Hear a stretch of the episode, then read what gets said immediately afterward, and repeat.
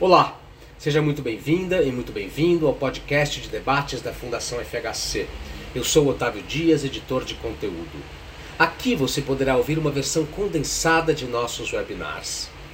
Com a pandemia ainda descontrolada e a economia golpeada, consolida-se uma boa notícia para o Brasil. O mundo vive um novo ciclo de valorização das commodities e os preços de produtos agrícolas, carnes e metais devem permanecer altos por pelo menos dois anos. Segundo três profissionais com grande conhecimento e larga experiência na área, reunidos neste webinar pela Fundação FHC, é preciso dar continuidade aos investimentos em infraestrutura e aprimorar a regulação e a governança logísticas, com foco em planejamento e gestão integrada.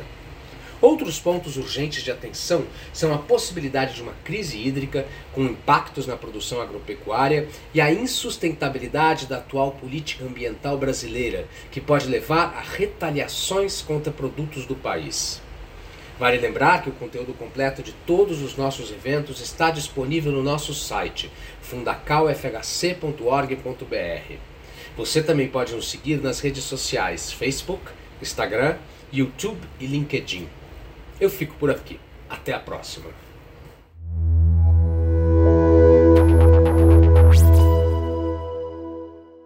A pergunta é se existe um super ciclo de commodities e as consequências disso.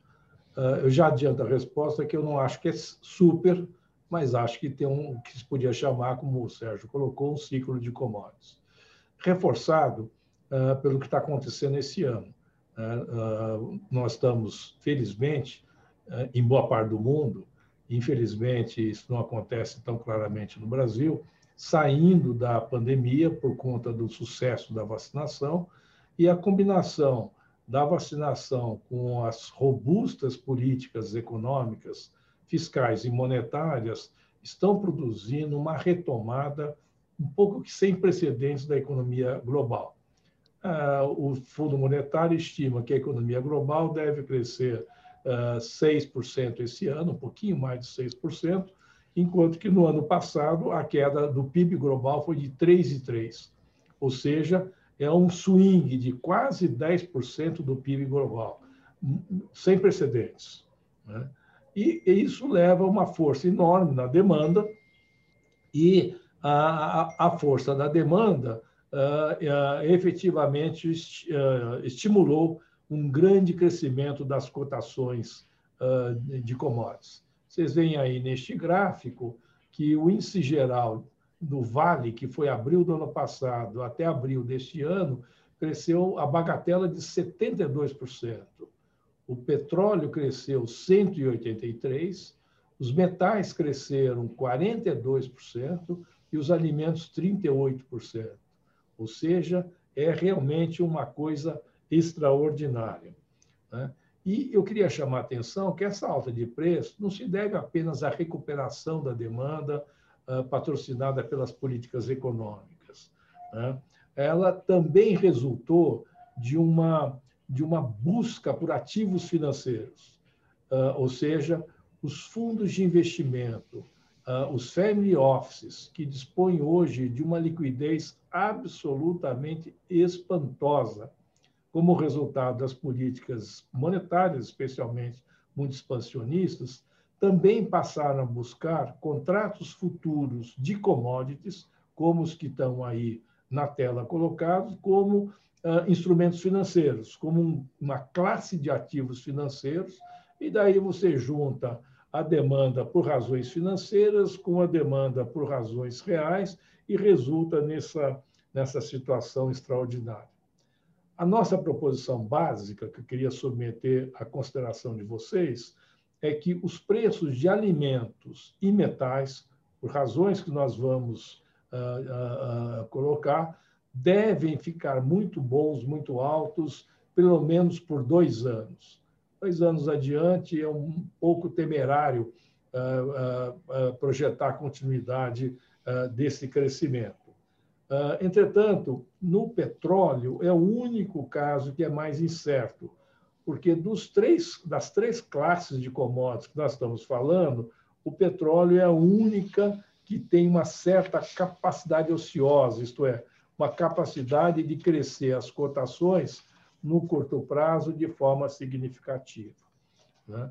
E, e também o petróleo, já adianto, é o único que tem começa a ter substitutos já tomando um volume uh, razoável uh, nos mercados. Vocês conhecem, eu falo aqui do carro elétrico, das baterias, das energias alternativas, como a eólica, a solar, né? uh, de equipamentos para a redução do, do, da, do, do, grau de carbono, da, do nível de carbono, e assim sucessivamente. Né? Chama atenção, esse é só um parênteses, porque está muito atual. Aqueles que acompanham a economia internacional devem ter visto a semana passada realmente um furacão no, no, no mercado das empresas de petróleo. Quando nas assembleias anuais de acionistas da Exxon e da Chevron, isso aconteceu semana passada, as duas petroleiras que menos atenção estão dando à substituição por outras fontes, dado que fazem a hipótese que o petróleo vai ser o líder por muito tempo, sofreram um, uma coisa sem precedentes.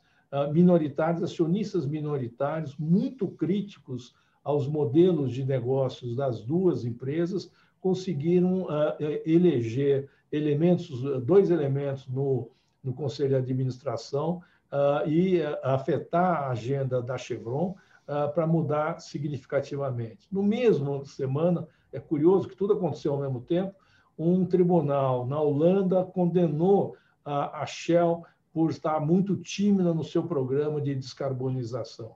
É só para mostrar como realmente no petróleo nós temos uma situação algo diferente. Dito isso, vamos olhar com mais calma no próximo gráfico o, um pouco do primeiro desses grupos de produtos. Vocês veem aí, isso é o índice de commodities do Banco Mundial. Né? Os óleos eh, comestíveis subiram 57%, os grãos 27,5%, e se olharmos o próximo gráfico, fica, dá para dá ver que com soja e milho os dois grãos mais relevantes que o Brasil produz, né, houve uma verdadeira explosão uh, nos preços.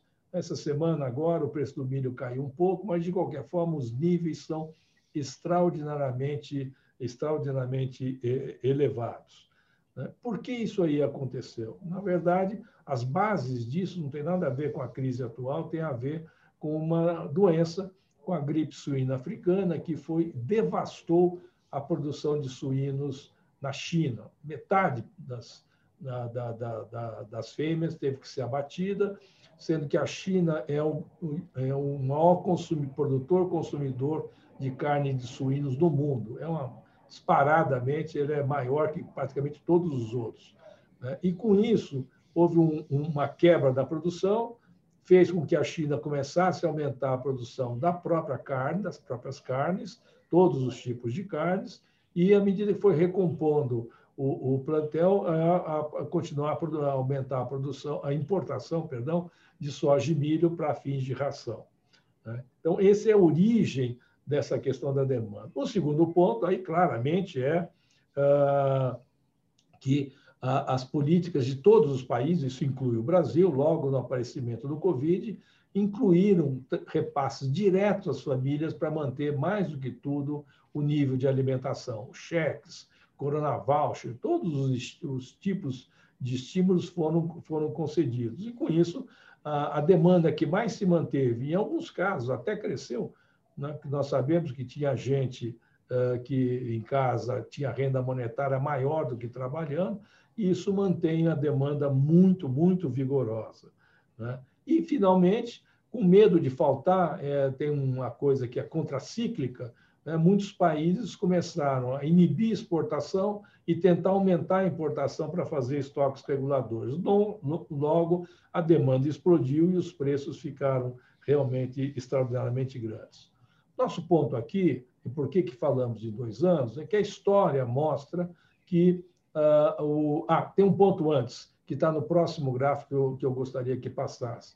Reforça esse fato que, olha, a última coluna dessa tabelinha, que, uh, especialmente no caso de soja e milho, os estoques globais estão muito estreitos. O que, que isso significa? Se tiver um problema climático em qualquer grande produtor agrícola no mundo, isto é, China, Estados Unidos, Ucrânia, Rússia, Brasil, Argentina, ah, esses preços podem subir ainda mais.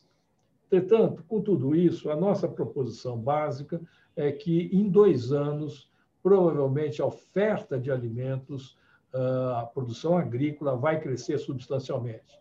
Ou dito de outra forma, como os economistas conhecem há muito tempo, ah, a oferta agrícola é sensível a preços desde os trabalhos do Afonso Celso Pastor, algumas décadas atrás. Então, nós imaginamos, especialmente se não houver um problema climático mais significativo, até agora não temos muita razão para uma coisa muito grande, apesar da seca no Brasil, né? agora eh, a produção tende a aumentar e, à medida que o mundo sai da, da pandemia, a demanda tende a se normalizar. Mas, seguramente, por dois anos, a demanda vai ser forte. Vamos falar agora de metais. No próximo gráfico, você mostra que a explosão maior, das maior explosão de todos, foi no minério de ferro.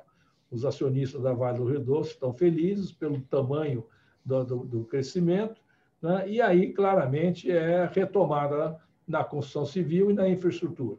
Né? E isso é verdade tanto na China quanto nos Estados Unidos, como na maior parte, na maior parte do mundo.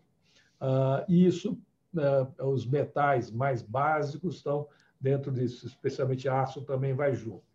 Mas não é só isso. Como a gente pode ver no próximo gráfico, outros metais também passaram a ter aumentos de preço significativos. Eu fiz uma amostra aqui, né? o alumínio subiu 59, sempre no período abril-abril, o cobre 84 e o lítio, o carbonato de lítio, 118%. E aqui fica fácil a gente entender, ao, ao colocar aqui o lítio, é que os metais, além da demanda uh, em recuperação uh, por conta de construção civil, de infraestrutura, eles também estão refletindo a chamada agenda do futuro. Qual seja, nós sabemos que o aumento da demanda e um estímulo aos carros elétricos, às baterias, à energia solar e eólica, equipamentos de descarbonização, tem uma demanda derivada por certos metais né, muito forte. Então, além da recuperação da economia em geral, todos os grandes países, China, Europa, Estados Unidos, na saída da crise, estão uh, uh, dando estímulos de diversas naturezas, mas muito fortes, para essa chamada agenda do futuro. É, não se trata só de sair da recessão, mas de sair da recessão construindo uh, uma, um, um, um, um, volume de investimentos, de mudança tecnológica que mude, né, que, que permita efetivamente uh, uh, uh, mudar a matriz, a, a, matriz energética. Na verdade, é o par, né? como desde, vem desde do, do, do, do, dos equipamentos a vapor com carvão, é o par energético básico com os equipamentos. E com isso, a demanda tá, tem uma razão maior para ser forte por mais tempo. Finalmente, na última década, como os preços de metais em geral foram baixos, o investimento em novas minas, em novas plantas, smelters uh, de diversas naturezas, foi baixo. E isso também é um setor de elevadíssima, de, elevadíssimo uso de capital, e onde você abrir ah, uma, uma unidade nova demanda muitos anos. Né? Uh, lembro, aprendi do meu tempo de uh, Comitê Estratégico da Vale do Rio Doce, que o desenvolvimento de uma mina em larga escala é uma tarefa de 10 anos, que significa que, no caso dos metais, de fato, corre o risco de que essa pressão de preços se mantenha além dos dois anos, que eu acho que vai ser o mais razoável para os, os, os alimentos. E a última coisa, petróleo, né? que está no próximo gráfico. Também tem uma explosão grande, 67% abril contra abril. Usei aqui o petróleo Brent como indicador. Mas no petróleo, ao contrário dos dois anteriores, né, eu tenho dúvidas se isso é uma coisa que será sustentável. Por quê? Uh, bom, primeiro, antes disso, Ah, pode subir ainda mais um pouco. Nós estamos entrando no verão do hemisfério norte, né, com, as pessoas com dinheiro no bolso, uh, absolutamente uh, cansados de ficar fechado em casa uh, e com muita vontade de viajar. E com isso, realmente, a chamada driving season, especialmente no, nos Estados Unidos, deve ser forte, ainda pode pressionar um pouco os estoques de petróleo. Mas nós achamos que isso aqui pode, pode, pode ser contrarrestado por, por algumas algumas uh, observações. A mais óbvia e importante das quais é que, como eu mencionei no começo, tem capacidade ociosa. A Arábia Saudita pode facilmente elevar 2 milhões de, de barris dia, se quiser, a Rússia, 1 um milhão, e o Irã, se avançar alguma coisa, o acordo com os Estados Unidos, como parece que está avançando, ele pode aumentar a produção rapidamente de 1 milhão e meio a 2 milhões de barris. Acresce a isso que o shale oil americano é, já mostrou no passado várias vezes que é facilmente mobilizável, é, de fácil extração. Portanto, a, a oferta pode crescer em prazo relativamente curto.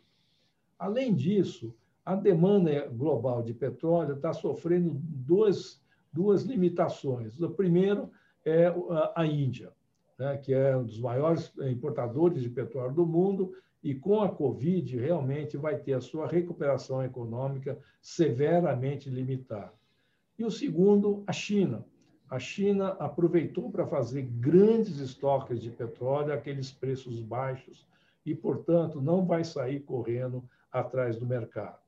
Uh, se a gente imaginar que a recuperação desse ano é, é, é enorme, porque vem de um vale muito profundo, e que a partir do ano que vem o crescimento econômico voltará a ser, no mundo desenvolvido especialmente, mais normal, é razoável que, ah, ainda que possa subir, passar de 70 dólares até o final do ano, o petróleo, que ele não vai disparar, pode até voltar como um tandem. Em resumo, né, nós temos, na nossa percepção, pelo menos dois anos muito positivos para a, a, a agricultura, se não houver problema climático em lugar nenhum, Uh, Para metais, um cenário mais forte, porque a agenda do futuro coloca uma demanda que vai se manter nos próximos anos, e o petróleo é o mais limitado. Lembrando que, no caso do petróleo, né, começa a ter algum efeito uh, uh, os, a importância na produção dos, dos setores substitutos. Né? Os carros elétricos estão agora sim começando a entrar firme no mercado e a energia eólica e solar está crescendo de forma significativa. De qualquer forma, se olhar este ano e o ano que vem, muito provavelmente as commodities continuarão bastante, bastante pressionadas, cotações elevadas, no caso do Brasil, beneficiando os segmentos produtores e exportadores, efeitos de tempo de troca muito, muito favorecidos, e é isso que coloca para o Frederico Bussinger e para uh, uh, o, uh, Júlio. o Júlio, obrigado, deu branco aqui, tirar as implicações disso do ponto de vista das, das, da logística e dos diversos tipos de transporte. Paro por aqui, muito obrigado por hora e voltamos a conversar um pouco mais adiante. Beto, obrigado. Uh, Fred, vou passar a bola para você, vou pedir para você ativar o seu microfone e, e vou aproveitar para eh, já fazer uma pergunta aqui, que, porque ela vem muito a calhar, feita pelo Calil Curi Filho, a quem eu mando um abraço, quanto tempo que eu não o vejo. Uh, uh, é a questão, digamos, de uma assincronia entre o tempo de maturação dos investimentos em, em, em infraestrutura logística, mas infraestrutura em particular. Uh, e o ciclo apontado aqui pelo, pelo Zé Roberto, que é um ciclo importante, mas digamos é um ciclo de dois anos. Eu acho que não precisamos gastar muito tempo para constatar, pelo que o Zé Roberto colocou, de que há demanda. Ou seja, a demanda, podemos até discutir qual é o prazo, mas há uma demanda por commodities, de uma maneira geral. Eu apenas quero registrar que esse não é o único ciclo, nem é o primeiro ciclo. Nós tivemos, inclusive, um bem recente no início desse século, e que durou bastante tempo e que teve repercussões na economia brasileira e eu diria até na política brasileira, né, de uma maneira geral. Nós temos também oferta. Eu acho que isso é que é importante registrar. Nós temos uma oferta é, e que também não é o primeiro ciclo, ou seja, nesses 521 anos de história brasileira, a gente aprende na escola, nós tivemos vários ciclos econômicos. Se nós formos ver, por trás deles estão coisas que hoje se chama de commodity. Na época não era commodity, né? Desde que a gente veio do pau-brasil, da cana-de-açúcar, que tem um revival agora, né? e o açúcar, é, o ouro, o algodão, café, borracha. Meados do século passado, já o minério, né? Eu cresci em Vitória, então acompanhei bastante isso e até o impulsionar da, do, do, do tubarão, né? Do porto do tubarão. E mais recentemente, a soja e o milho, como foi aqui colocado. Nós estamos vivendo uma situação que não é só de preços altos, mas é de movimentação alta também. É importante ser registrado isso, porque aparentemente tudo caiu na pandemia, mas a movimentação das commodities no Brasil, em particular, cresceu. Né? A movimentação portuária cresceu. Ou seja, de um lado existe demanda, de outro lado existe oferta. E no meio disso, há, e há necessidade de que haja, a logística que é o nosso objeto. Então, a logística é o que pode unir a demanda à oferta. Então, a questão que é trazida aqui na nossa mesa é se nós estamos preparados para esse ciclo, esse super ciclo, que for, de commodities que parece se avizinhar, ou que nós até já adentramos.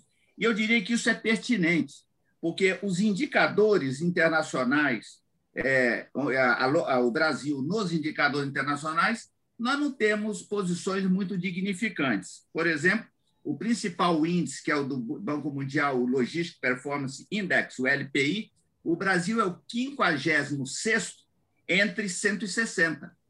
Muito longe da nossa dimensão territorial, peso da economia e mesmo as exportações. É, o caso dos custos logísticos, nós somos 52 entre 150 nós estamos mais ou menos o dobro do que é os Estados Unidos, como participação do PIB, cerca de 15%, e lá é 8% a 9%. Portanto, os nossos índices não são é, dignificantes, além do Doing Business, que o Brasil é 124 e 190, e no caso específico, são 10 subindicadores, o Brasil, no comércio internacional, que é o nosso objeto, é 108 em 190. Portanto, nós não estamos bem na foto. Mas nós temos, além da oferta, nós temos uma oferta crescente. Nós temos batido o recorde, isso não tem a ver com a pandemia nem com esse superciclo. Para dar um exemplo, nesses 11 anos, desde 2009, essa última década aproximadamente, nós, a, a produção de grão no Brasil é mais que duplicou. Foi de 108 para 225, 227 eh, milhões de toneladas. E as exportações, só do chamado complexo soja e milho, que o Zé Roberto já colocou, triplicaram. A produção duplicou e a exportação triplicou.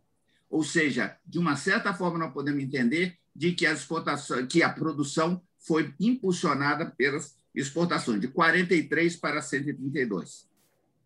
E além de nós termos uma oferta crescente, nós temos uma oferta reprimida as estimativas indicam que só no Centro-Oeste nós teríamos um potencial de mais 40 a 60 milhões de toneladas de agro do, do, dos grãos sem fazer desmatamento, só utilizando as terras existentes e é, algumas degradadas, sem utilização. Portanto, 40 a 60 milhões de toneladas a mais. Portanto, nós temos uma oferta que nos é, credencia e eu insisto, isso não tem a ver exatamente com a pandemia, porque é uma série histórica deste século é, em particular. Mas nós temos uma característica também importante de ressaltar, que é a distribuição regional. Nós aprendemos na escola que tem o Tratado de Tordesilhas, que é uma linha norte sul do Brasil, o Acordo Portugal-Espanha, que era um acordo geopolítico. Mas nós temos aqui o chamado Paralelo 16, que é uma linha imaginária também, que liga é, Cuiabá é mais ou menos na, no eixo de Cuiabá, Brasília e Ilhéus. E esse é uma, um conceito que foi desenvolvido logisticamente.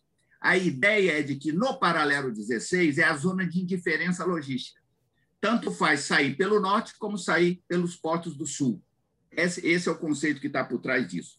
E aqui há um dado curioso, porque acima do paralelo 16, nesse período, a produção triplicou, mas as exportações multiplicaram por seis vezes, sextuplicou nesses 11 anos que nós estamos vivendo aqui. No caso do minério de ferro, os resultados são mais tímidos. Até 2007, 2008, Brasil e Austrália tinham um empate técnico, tanto em volume quanto em taxa de crescimento. Mas de lá para cá, enquanto o Brasil cresceu 60%, a Austrália quadruplicou a movimentação, de, a exportação de minério de ferro. E aí eu faço lembrar da minha infância em Vitória, com o doutor Eliezer Batista, quando ele trouxe a notícia de que tinha sido descoberto minério na Austrália. E ele disse, reuniu a sociedade lá capixaba, né? Eu era criança, mas meu pai participava disso, e ele dizia que o minério da Austrália ia acabar com o minério do Brasil. Era o que ele disse. E isso foi o que impulsionou a implantação, o projeto do Porto de Tubarão, para ter navios de grande porte capazes de logisticamente competir com o, o, o minério da, da Austrália. E aí, eu diria que essa diferença de desempenho nessa década e pouco entre Austrália e Brasil se deve ao fato do esgotamento das nossas janelas logísticas, que é o espírito de minério, que é o Espírito Santo e o Maranhão. E no caso do minério, eu diria que é diferente do agro, onde é possível implementações de estratégias progressivas, investimentos progressivos, operações progressivas, e o minério de ferro se parece mais com a força da gravidade. Eu preciso de uma grande força para vencer a gravidade, na verdade, para impulsionar. É mais ou menos como a escala. Né? Então, quando é falado dos investimentos de longa maturação, grande, pesados investimentos, nós estamos falando isso. Eu não posso ter uma mina gradativa. Ela começa já num determinado porte. Né? Mas menos mal que nós temos projetos em curso nisso, tanto no Espírito Santo quanto no Maranhão. No Espírito Santo existem vários terminais projetados na costa é, e existe uma extensão ferroviária, que é parte das discussões das renovações antecipadas ferroviárias. E no caso do, do Maranhão, um projeto até mais ambicioso, que é um megaporto em Alcântara, o terminal portuário de Alcântara, que é um projeto que nasce de uma logística articulada, ou seja, ele é um projeto porto-ferrovia. E a implantação de uma ferrovia que, na verdade, é paralela à Estrada de Ferro Carajás, é uma duplicação de capacidade. Ou seja, a nossa história e essas estatísticas mostram que não foi por falta de logística que o Brasil deixou de aproveitar oportunidades de exportação que existiram. Né? Eu não falei do açúcar, mas o açúcar é uma história recentíssima eu estava no Porto de Santos na década de 90, quando começou o boom do açúcar, né?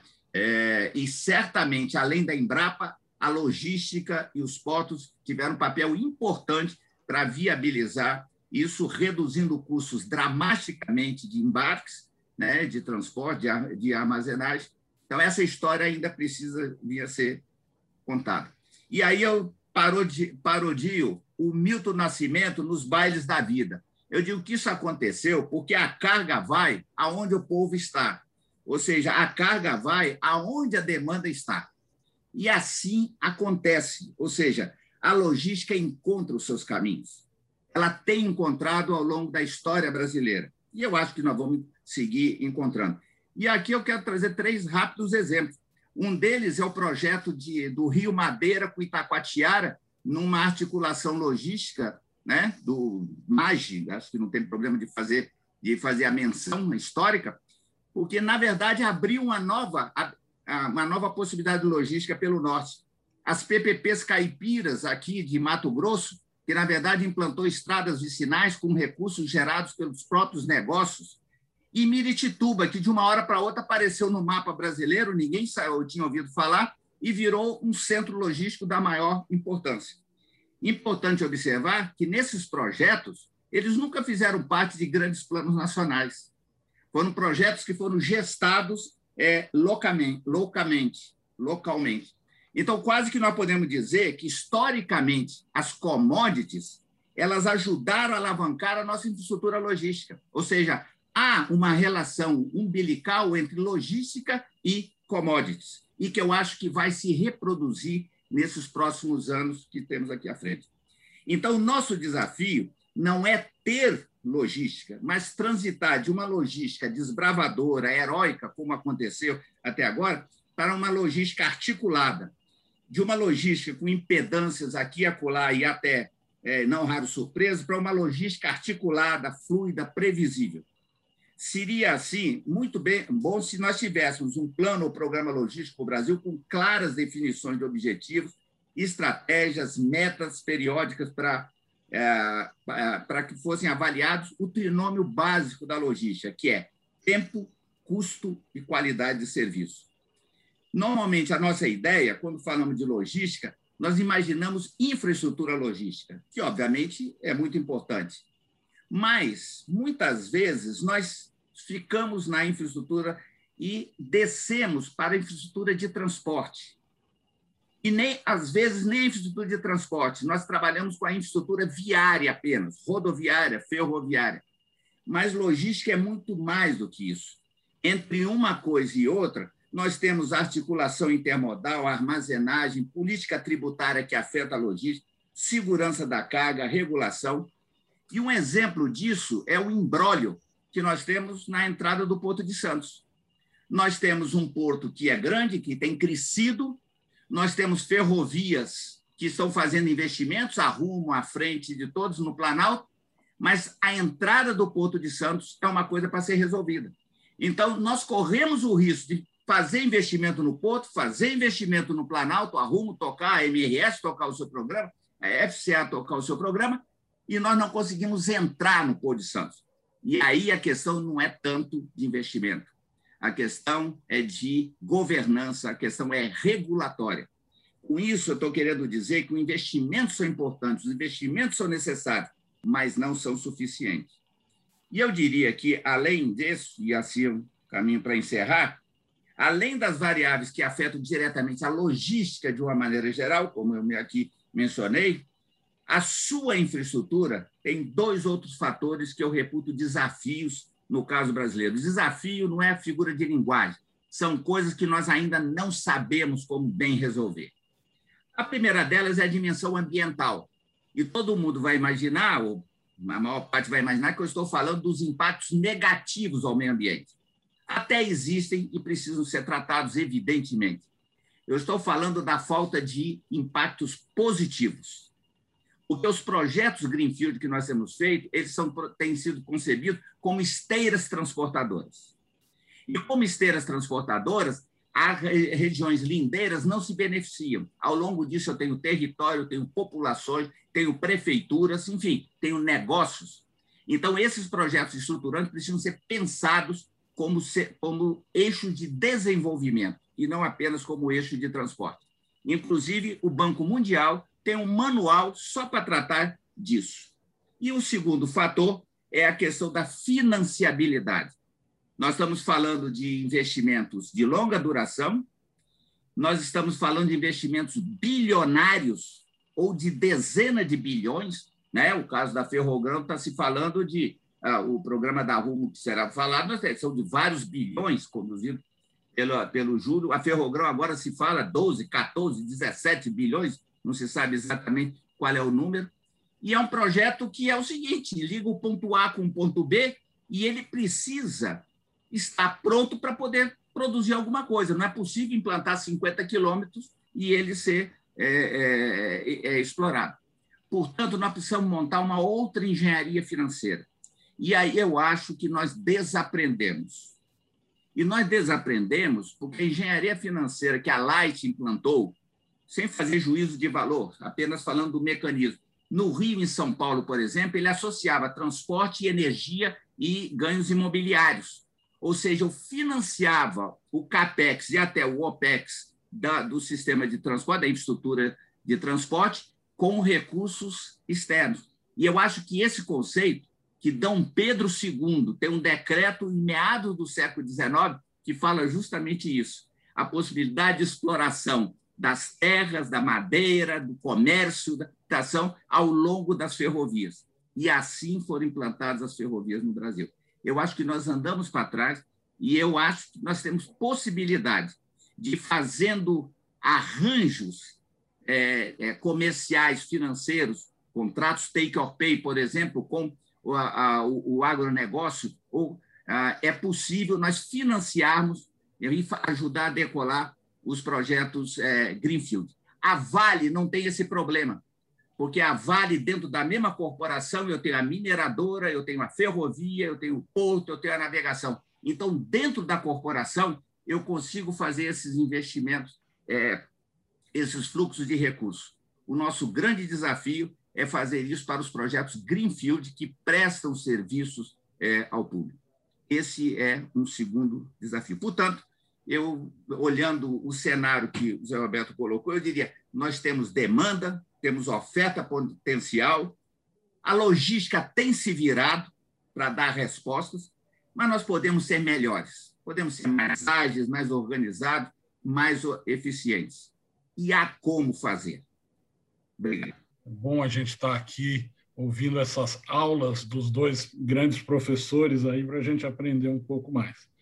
Bom, falar sobre a questão do ciclo, eu acho que o Zé Roberto uh, explorou isso de uma maneira brilhante, né?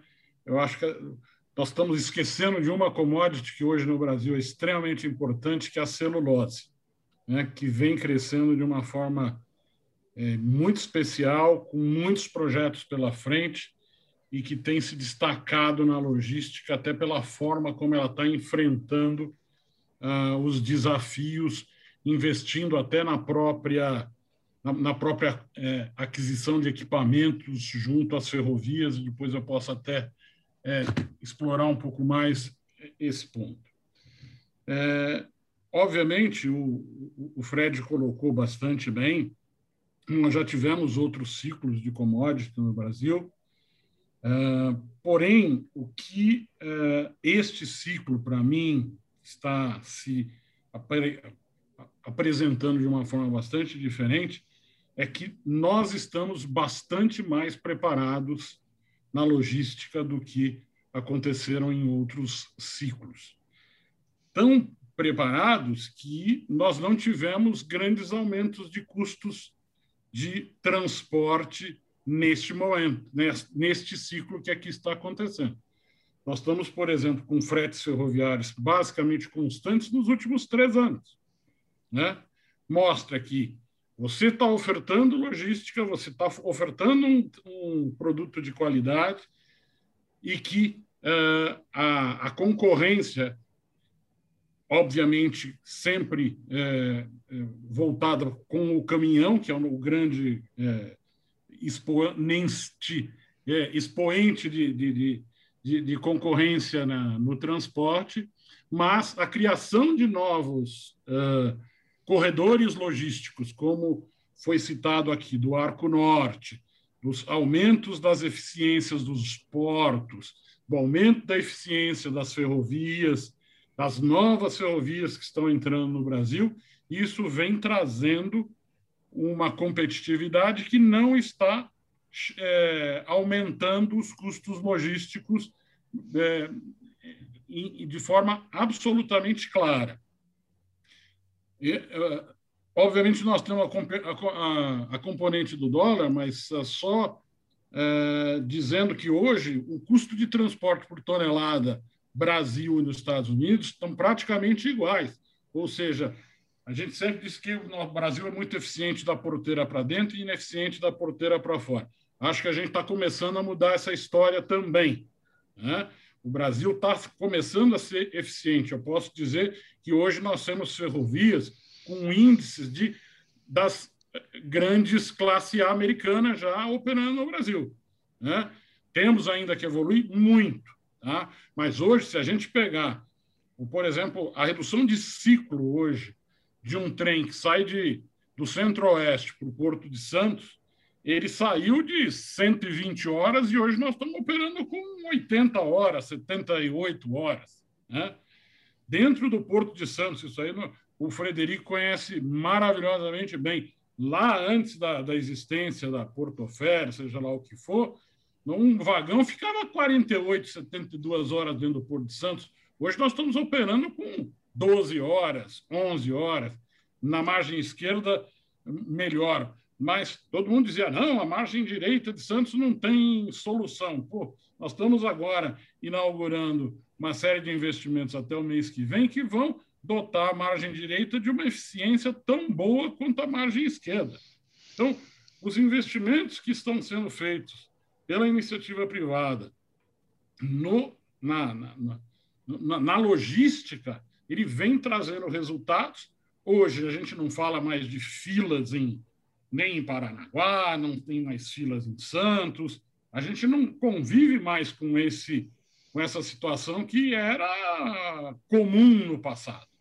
E isso mostra que é, vem acontecendo um, um grande é, crescimento da oferta logística e com reduções de custo bastante importantes. Né? É, eu vejo assim é, a, o crescimento do Arco Norte, a, o, contínuo crescimento do Porto de Santos. A gente ah, o Porto de Santos está sempre vai chegar no seu limite. Isso, um, dia eu vou tentar achar qual é esse limite, né? Porque todo ano bate-se recorde e ele está crescendo e estamos, estamos indo em frente. Tem problemas? Óbvio que tem. Né?